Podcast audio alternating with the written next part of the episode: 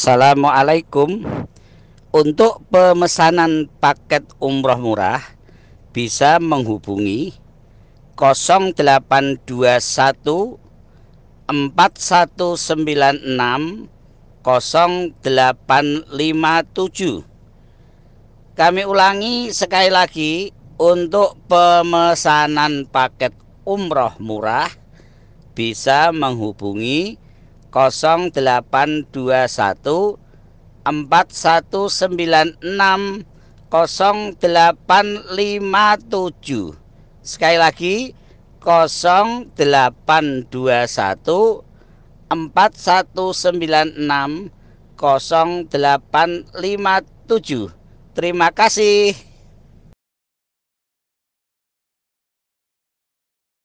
Baik, kita masuk sebagai penutup dalam mujizat yang kedua, mujizat yang berupa pernyataan, ya, sesuatu yang nyata. Yang paling besar mujizat Nabi SAW adalah terbelahnya bulan. Ini kejadian yang spektakuler sekali, besar sekali, dan nanti insya Allah anda bisa kembali ke rumah kalau lagi, lagi iseng buka YouTube, gitu kan, coba ketik foto bulan terbelah, gitu. Nanti akan ada fotonya itu. Jadi ada terbukti secara ilmiah, bulan itu sekarang ilmuwan kaget menemukan di tengah bulan ada garis lurus keliling bulan itu dan itu secara ilmiah terbukti pernah retak dan terbelah gitu. Tapi mereka tidak tahu kapan terjadi. Kita sebagai umat Islam ada dan itu mujizat Nabi SAW yang paling besar kata ulama yang disaksikan dengan mata kepala. Sampai Allah turunkan surah Al-Qamar namanya. Surah bulan. Surah nomor urutan 54 ayat 1 sampai ayat 3 yang bunyinya begini. A'udzubillahi minasyaitonirrajim. Sa'atu wa insyaqqal qamar Sungguh telah dekat hari kiamat itu dan telah terbulah bulan, telah terbelah bulan. Wa in yarau ayatan yu'ridu wa yaqulu sihrun mustamir. Dan mereka orang-orang kafir Quraisy Mekah itu pada saat melihat tanda-tanda mujizat tadi, mereka terus berpaling dan tetap mengatakan ini sihir yang terus-menerus. Wa kadzabu wattaba'u ahwahum kullu amri mustaqir. Dan mereka mendustakan Nabi dan mengikuti hawa nafsu mereka sedangkan tiap-tiap urusan telah ada ketetapannya. Begini kisahnya.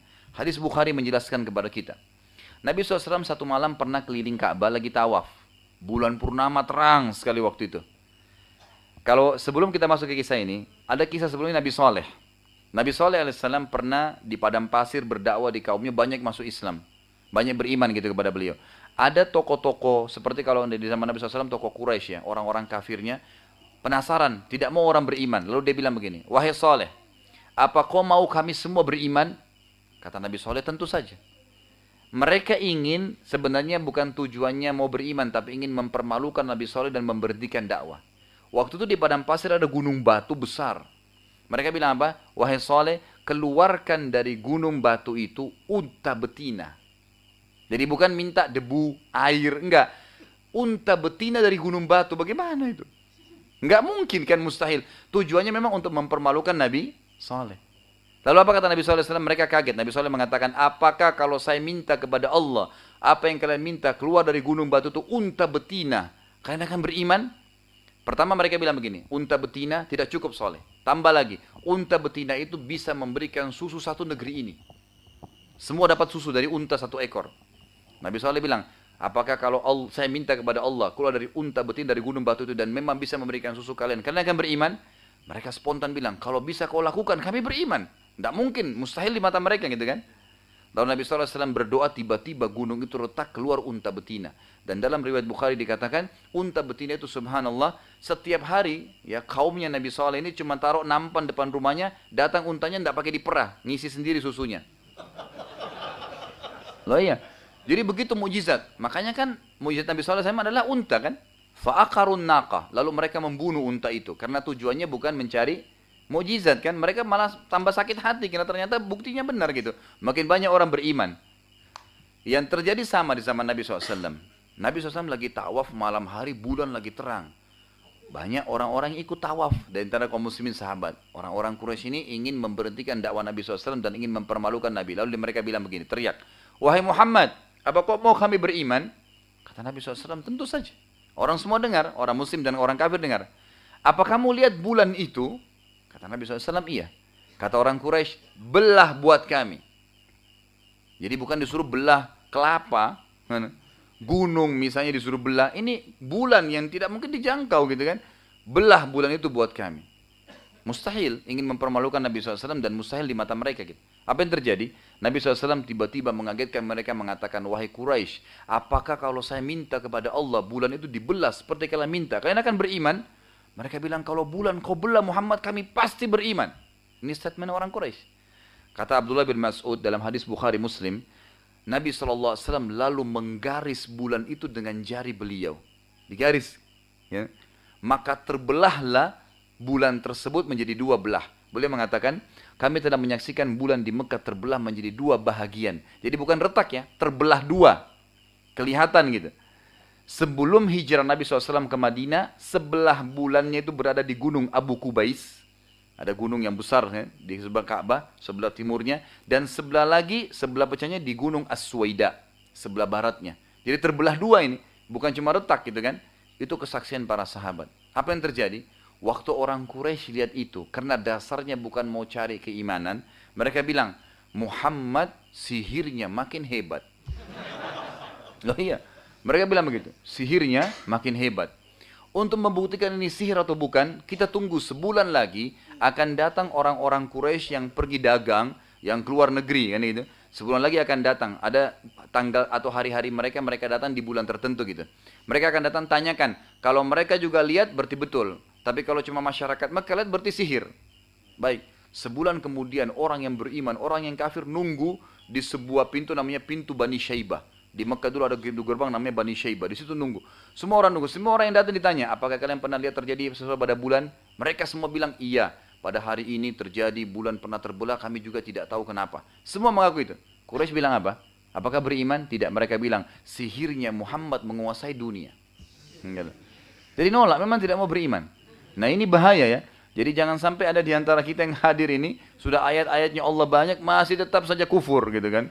Masih saja tidak mau mengakui, nggak bisa. Yani kita harus mengakui sudah jelas tanda-tanda ayat Allah banyak gitu. Kemudian ada yang kedua, mujizat Nabi SAW yang kelihatan tadi terbelah bulan. Yang kedua adalah kuasa Nabi SAW terhadap awan. Ulama hadis mengatakan terhadap awan. Kisahnya begini, riwayat Bukhari juga. Satu waktu Anas bin Malik berkata, satu waktu Nabi SAW lagi khutbah Jumat, ada orang dari Badui padang pasir datang teriak-teriak, lagi khutbah Jumat nih. Ya Rasulullah, ya Rasulullah dari luar masjid. Nabi SAW lalu dari atas mimbar, orang semua lagi lihat ke dia, teriak-teriak. Ya, lagi khutbah Jumat, orang lagi tenang gitu kan. Kata Nabi SAW, malak, ada apa dengan kamu? Lalu dia bilang, ya Rasulullah, harta-harta kami musnah, hewan-hewan kami mati, dan kami kehabisan, kekeringan, kami pun akan musnah. Karena tidak ada air.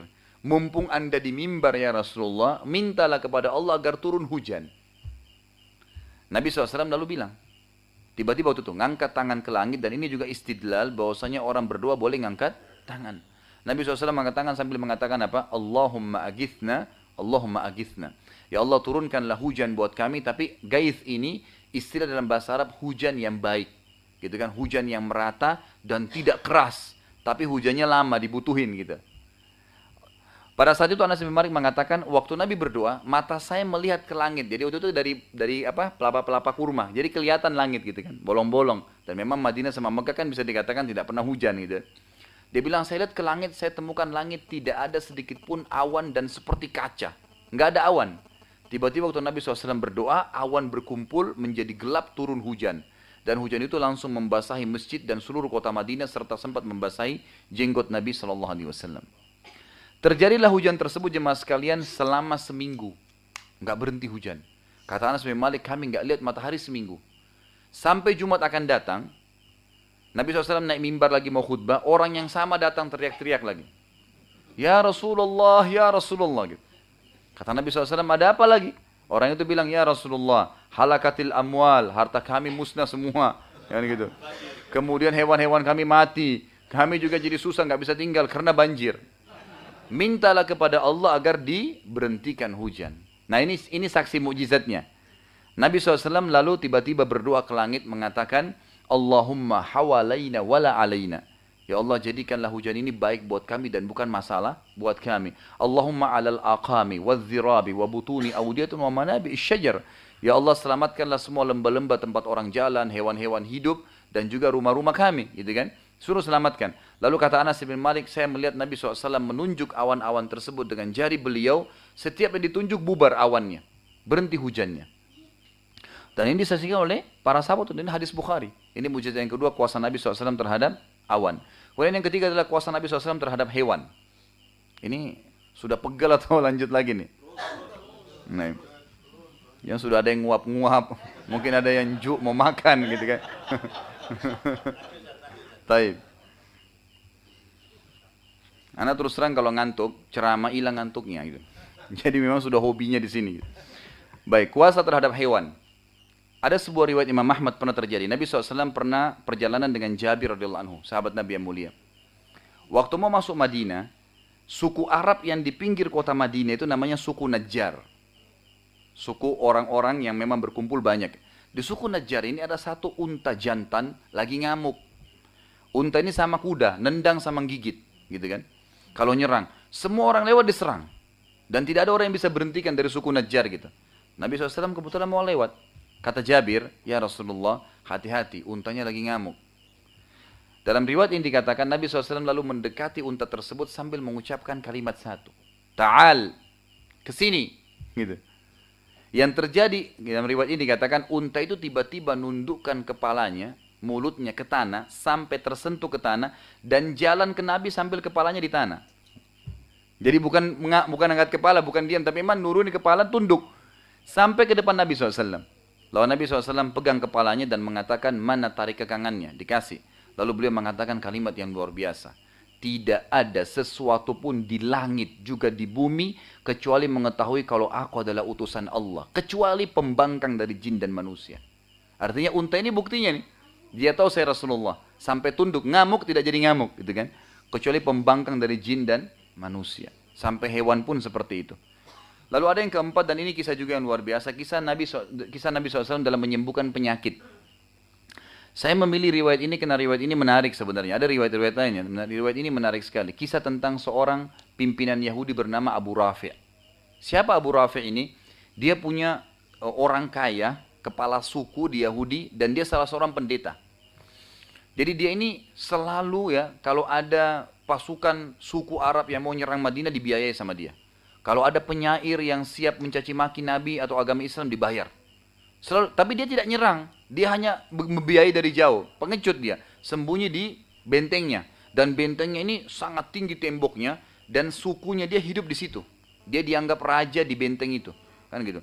Jadi di benteng itu hidup kurang lebih 2000 sampai 3000 orang dan di situ ada pertebunannya, ada pertaniannya, semua lengkap gitu. Nabi SAW pernah berkata kepada para sahabat selesai sholat asar, siapa di antara kalian yang bisa membunuh Abu Rafi? Abu Rafi ini sudah sangat luar biasa, mengganggu kondisi keamanan Madinah, mengganggu Nabi SAW, gitu kan. Siapa yang bisa membunuh? Ada seorang sahabat Nabi yang pemberani bernama Abdullah bin Abi Atiq, Abdullah bin Abi Atiq radhiyallahu anhu. Beliau ini orangnya sangat terkenal. Pokoknya kalau perang jihad di saat pertama gitu. Nggak pernah di belakang. Beliau mengatakan, aku ya Rasulullah. Saya siap bunuh dia ya Rasulullah. Kata Nabi SAW, baik, pergilah dan ajak beberapa temanmu. Lalu pergilah ya Abdullah ini radhiyallahu anhu dengan beberapa sahabat lalu sampai ke bentengnya Abu Rafi. Ternyata benteng Abu Rafi ini sangat tinggi dan satu pintu gerbangnya tidak besar, kecil, ditutup dengan pintu-pintu yang dijaga dengan besi-besi yang tajam gitu kan. Nggak bisa. Dan penjaganya itu jeli, tahu orang yang masuk keluar, siapa tinggal di benteng, siapa yang tidak. Gitu kan. Lalu Abdullah mengatakan, saya memperhatikan susah sekali untuk masuk gitu. Satu waktu, waktu pas tiba malam itu, lagi nunggu, ternyata ada untanya Abu Rafi hilang. Tidak ada. Maka masyarakat satu benteng itu keluar, laki-laki, perempuan, pegang obor sambil nyari gitu. Nah Abdullah mengatakan, saya melihat ada kesempatan nih. Abdullah bin Abi Atik lalu kemudian masuk, nyelipin diri, kemudian dia sembunyi di kandang keledai. Dan keledai ini hewan yang biar kita tidur di sebelahnya, ditepuk, dia tidak akan bicara. Gitu kan. Tapi kalau dia teriak satu kali suaranya ribut. Gitu. Makanya Allah mengatakan inna angkarat aswati la sautul hamir gitu kan. Suara paling ribut adalah suaranya keledai itu. Tapi dia tidak akan bergerak apa-apa. Dia sembunyi di situ sampai ditutup pintu gerbang. Dia bilang sampai saya merasa sudah aman, semuanya sudah tidur, Kemudian ini dia sendiri ya, Abdullah bin sendiri. Teman-temannya masih di tempatnya di di luar gitu. Abdullah bin sendiri, dia cari kesempatan gitu. Kemudian dia masuk diam-diam, kemudian sampai tadi. Kemudian dia buka pintu gerbang, ditahan sama, diganjal sama batu, kemudian dia cari. Ternyata Abu Rafi ini ada di satu ruangan di tingkat dua benteng itu yang masih nyala lilinnya, ada lampunya gitu kan. Kalau dalam sini dikatakan masih ada lampunya, mungkin zaman itu adalah lilin gitu kan. Kemudian didekatin sama dia. Ternyata di sebelahnya itu ada pengawal-pengawalnya Jadi Abu, Abdullah bin Abi Tek ini kunci, dari luar tuh ada kunci-kuncinya kamar-kamar itu. Kemudian dia masuk kamar Abu Rafi. Yang terjadi adalah dia tidak tahu kamar Abu Rafi ini gelap. Lalu dia bilang, Abdullah bin, Abu, Abu, Abdullah bin Abi Tek bilang, saya kemudian menggunakan suara, saya bilang, ya Abu Rafi, ya Abu Rafi gitu, dengan suara. Abu Rafi dengar, kayaknya suara ini dia tidak kenal. Lalu dia bilang, siapa itu? Abdullah bilang, begitu saya dengar suara dari arah tertentu, saya datang ke sana lalu saya hantam dengan pedang dan saya lari ke pintu. Gitu kan? Tapi ternyata Abu Rafiq belum mati. Dia bilang begini. Masih ada suaranya, gitu kan? Tapi dia kebetulan waktu itu Abu Rafiq teriak kesakitan.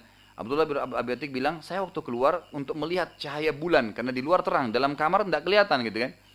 Lalu saya lihat dia belum mati. Saya ubah suara saya lagi menggunakan retorika lain dengan suara lain gitu. Ada apa wahai Abu Rafi? Kenapa kau teriak-teriak gitu? Padahal dia sendiri, Abdullah ini sendiri gitu kan. Lalu Abdullah bilang, saya dengar suara, lalu saya datangi lagi. Lalu saya tebas lagi dengan pedang, saya lari lagi ke pintu. Mesti ingin melarikan diri gitu kan, kalau ada penyerangan. Ternyata Abu Rafi belum mati juga. Masih teriak-teriak gitu. Lalu dia bilang, saya ubah suara saya yang ketiga kali. Dan hadis ini riwayat Bukhari ya. Dia teriak yang ketiga kali, Abu Rafi ada apa, ada apa gitu. Dengan suara gemuruh, seakan-akan ramai orang. Kemudian Abu Rafiq bilang, ada orang yang mau bunuh saya. Dia bilang, saya datangin, dekatin dia, lalu saya pastikan pedang saya tertusuk di dadanya, sampai terdengar tulang belakangnya. Gitu. Kata Abdullah radhiyallahu anhu, dibunuh, kemudian dia lari. Dia bilang, waktu saya lari, ingin melarikan diri, saya lari, saya turun tangga, saya lupa kalau anak tangga itu masih ada. Sehingga akhirnya saya jatuh dan tulang betis saya patah. Jadi patah tulang betisnya Abdullah radhiyallahu anhu. Dia keluar, dia bilang, saya keluar sambil mengikat tulang betis saya yang kanan dengan imamah saya. Dia melangkah ketemu sama teman-temannya di luar. Ya, di depan benteng. Mereka bilang, bagaimana pendapatmu? Kata Abdullah, Allah telah membunuh musuhnya Allah. Gitu kan? Allah telah membunuh musuhnya. Selesai. Kata teman-temannya, kalau gitu kita lapor kepada Rasulullah. Kata Abdullah ini berakan ya, wafa luar biasa gitu. Menjalankan amanahnya. Kata Abdullah, demi Allah saya tidak pulang sampai saya dengar dia mati. Gitu. Karena ini perintah Nabi SAW. Nah tradisi orang Yahudi kalau ada yang mati, pagi-pagi nanti ada yang naik ke atas menara teriak si fulan telah meninggal, maafin dia yang punya utang gini-gini ya, seperti tradisi biasa kita gitu kan. Maka setelah sholat subuh, ya, setelah sholat subuh, orang ini teriak-teriak, Abu Rafiq telah mati, maafin dia dan seterusnya. Maka Abdullah hanya pulang. Pulanglah, bertemu dengan di depan Nabi SAW. Lalu diceritakan, Nabi SAW senang untuk dengar berita.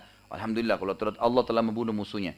Tapi Abdullah bilang, ya Rasulullah tapi tulang saya patah. Gitu kan. Kata Nabi SAW, mana kakimu? Ulurkan, diulurkan. Lalu Nabi SAW mengusap, kata Abdullah bin Atik, Nabi SAW mengusap betisku, tulangku, dengan usapan saja. Tiba-tiba aku bisa loncat dan hilang sakitnya. Patah tulangnya hilang. Gitu. Hilang, dan ini hadis Bukhari. Dan ini terlalu mujizat Nabi SAW bisa mengobati penyakit. Ada kisah yang lain riwayat Bukhari juga Abu Qatada. Abu Qatada ini sahabat Nabi yang gagah, gitu kan, pintar, dan orangnya ini mau menikah waktu itu terjadi perang Khandak. Waktu terjadi perang Khandak, ada anak panah yang kelewat kena bola matanya Abu Qatada. Sehingga bola matanya keluar. Dalam hadis Bukhari dikatakan bola matanya keluar dengan anak panah itu. Teman-temannya Abu Qatada bilang begini, Wahai Abu Qatada, kayaknya mata kamu sudah nggak bisa sembuh. Kita potong aja. Kata Abu Qatada, tunggu dulu. Bawa saya ke Rasulullah SAW. Dibawa ke Nabi SAW. Nabi SAW dari jauh lihat senyum. Lalu Abu, Abu Nabi SAW mengatakan, wahai Abu Qatada, kalau kau mau, ya, kalau kau mau sabar tanpa mata satu maksudnya, kau akan masuk surga. Tapi kalau kau mau, saya bisa doakan sembuh.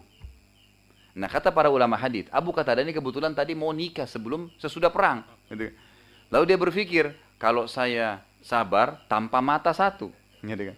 tapi masuk surga, gitu kan atau didoakan sembuh mata tapi tidak ada jaminan surga. Lalu dalam riwayat ini dikatakan Abu Qatadah diam sejenak lalu diangkat kepala mengatakan ya Rasulullah doakan kepada Allah agar mata saya sembuh dan saya juga minta surga. ini riwayat sahih gitu. Akhirnya Nabi SAW senyum, lalu dipegang matanya, dicabut tadi anak panahnya, dipegang, lalu dimasukkan ke dalam, lalu Nabi SAW berdoa. Kata Abu Qatada sendiri, waktu Nabi SAW cabut tangannya dari mata saya, saya tidak tahu mana mata saya tadi yang rusak karena dua-duanya terang. Gitu. Dan ini mujizat Nabi SAW mengobati penyakit. Ini luar biasa gitu.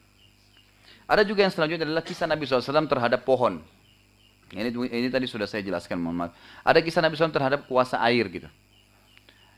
Jabir anhu berkata dalam hadis Bukhari, kami pernah kekeringan air pada hari Hudaybiyah. Hudaybiyah ini kebetulan pada saat Nabi SAW sebelum pembebasan kota Mekah ya, tahun 8 Hijriah waktu itu. Ada kesepakatan Hudaybiyah, ada kisah sendiri. Waktu itu kebetulan ada 1400 orang sahabat lagi siap-siap untuk pergi ya ke Mekah, pakai ihram. Tapi dilarang oleh orang Quraisy untuk masuk ke Mekah. Waktu itu karena lama nunggu di Hudaybiyah, habis air, nggak ada air. Kata Jabir, kami kehabisan air. Waktu itu Nabi SAW mau sholat duhur, dibawalah seember air dan tinggal itu airnya, nggak ada lagi. Dibawalah air tersebut di depan Nabi SAW, kemudian Nabi SAW waktu mau udu, semua sahabat ngerumun. 1400, 1300, 99 orang kumpul kerumun semua di situ.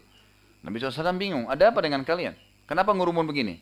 Kata Jabir ya Rasulullah, kami semua ini, sekian banyak orang, tidak ada lagi airnya kecuali yang di ember anda ini. Selesai anda pakai, kami akan berebutan. Gitu. Nggak ada lagi air. Untuk minum nggak ada, untuk udu nggak ada. Perjalanan pulang ke Madinah nggak ada. Lalu kata Jabir radhiallahu tiba-tiba Nabi SAW memasukkan telapak tangannya ke dalam ember tersebut. Dan kami menyaksikan dari jari-jari beliau keluar air. Terus, dan akhirnya para sahabat, kata Jabir, kami semua mengisi kendi-kendi kami dari air itu. Kan tumpah. Diisi kendi-kendi untuk minum. Mereka semua pakai udu gitu kan. Sampai selesai, air masih tumpah. Setelah Nabi SAW angkat tangannya baru berhenti. Lalu para sahabat waktu diceritakan di Madinah, ditanya berapa jumlah kalian? Kata Nabi, kata anak Jabir Allah, jumlah kami 1400 orang. Dan demi Allah, kalau jumlah kami 100 ribu orang pasti cukup air itu. Kuasa Nabi SAW terhadap air.